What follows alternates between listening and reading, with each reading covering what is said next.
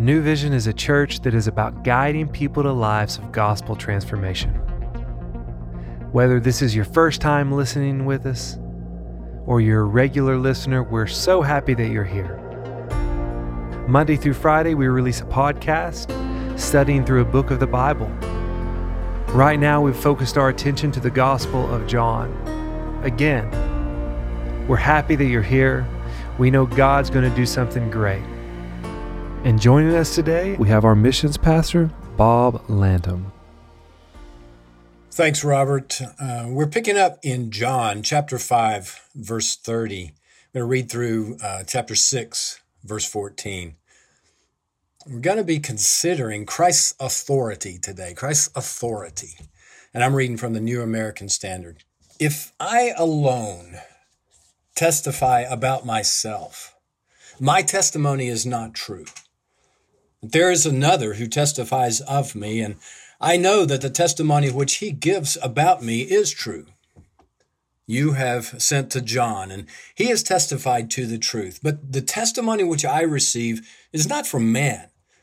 But I say these things so that you may be saved. He was the lamp that was burning and was shining, and you were willing to rejoice for a while in his light.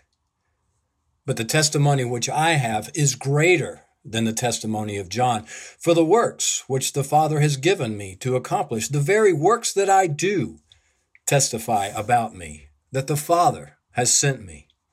And the Father who sent me, he has testified of me. You have neither heard his voice at any time nor seen his form. You do not have his word abiding in you, for you do not believe him whom he sent.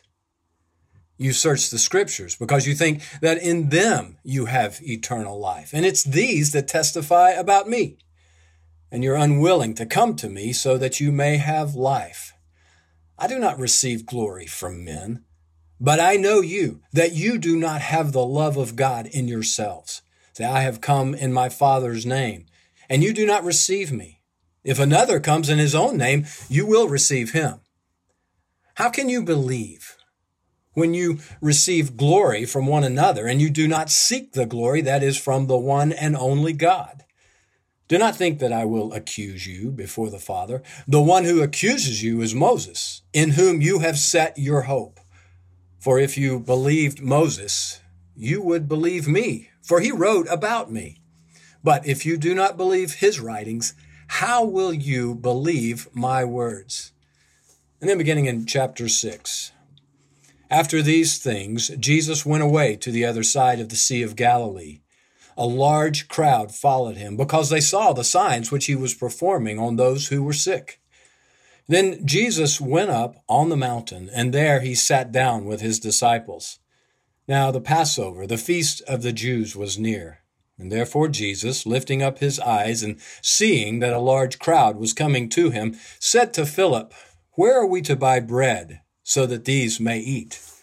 And this he was saying to test him, for he himself knew what he was intending to do. And Philip answered him, Two hundred denarii worth of bread is not sufficient for them, for everyone to receive a little. And one of his disciples, Andrew, Simon Peter's brother, said to him, There's a lad here who has five barley loaves and two fish, but what are these for so many people? And Jesus said, Have the people sit down. Now, there was much grass in the place, so the men sat down, in number about five thousand. And Jesus then took the loaves, and having given thanks, he distributed to those who were seated, and likewise also of the fish, as much as they wanted. And when they were filled, he said to his disciples, Gather up the leftover fragments, so that nothing will be lost. Though these, so these they gathered them up and filled twelve baskets with fragments from the five barley loaves which were left over by those who had eaten. And therefore, when the people saw the sign which he had performed, they said, This is truly the prophet who has come into the world. Reading from John reminds me of being a kid and looking into the deep end of the pool. You know, it's inviting and it's a little scary at the same time. There are three truths from this passage that I want to share with you for this season that we're living through. The first truth is authority creates confidence. There was a question about Jesus' authority, and I want us to understand that authority creates confidence. And there are different types of authority. One type is the biggest bear in the forest authority. There's another authority, and that is devoting your life's work to bears and forests, putting your heart and your mind and your soul and your strength to these. In this passage, Jesus responds to questions of his authority, and his response was, I have both and more.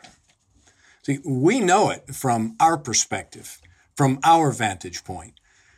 And he reminded them from their perspective to recognize his authority through the witness of John, through the witness of the miracles he performed, through the witness of the Father, which they missed altogether because they were tone deaf to the voice of God, and he pointed them to the witness of Scripture. See, over and over and over again in the Old Covenant, the Old Covenant points to a new covenant coming. Moses records the words of God to Abram in Genesis 12. In you, your descendants, all the nations of the world will be blessed. So Jesus affirms his authority in the fourfold witness of John, the miracles, the Father, and Scripture. That kind of authority creates confidence and trust and faith and love. That confidence encourages us to pattern our life after His. And His authority creates confidence. And that brings us to the second point, and confidence dispels fear. So we know this intuitively, don't we? Aside from irrational fears, when we have confidence in a leader in the circumstances, fear won't rule your life. The Lord's most repeated command is do not fear. He knows we can live in confidence in His love, ultimate protection, and desire for our highest good. So, authority creates confidence, and confidence dispels fear. And the third point, fearlessness expands opportunity. Listen, fearlessness expands opportunity. Remember how Jesus asked Philip about how they were going to feed all those people? Well, you've been there before, haven't you? I mean, the boss asks a question and you're expected to have an answer right then. But Andrew, Andrew, whether he was acting in fearlessness or just young and dumb, I don't know. But Andrew says, Hey, there's a kid and he brought a snack. See, apparently he wasn't afraid. Andrew wasn't afraid. He had confidence that Jesus could do something with the offering. And Jesus took it from there. That fearlessness expanded the opportunity for Jesus to once again express his authority, capital A authority.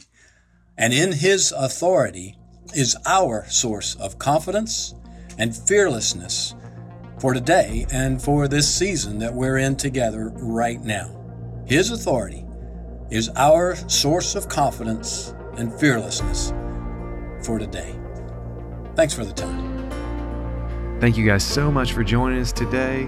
Join us tomorrow as we continue through the Gospel of John. See you guys then.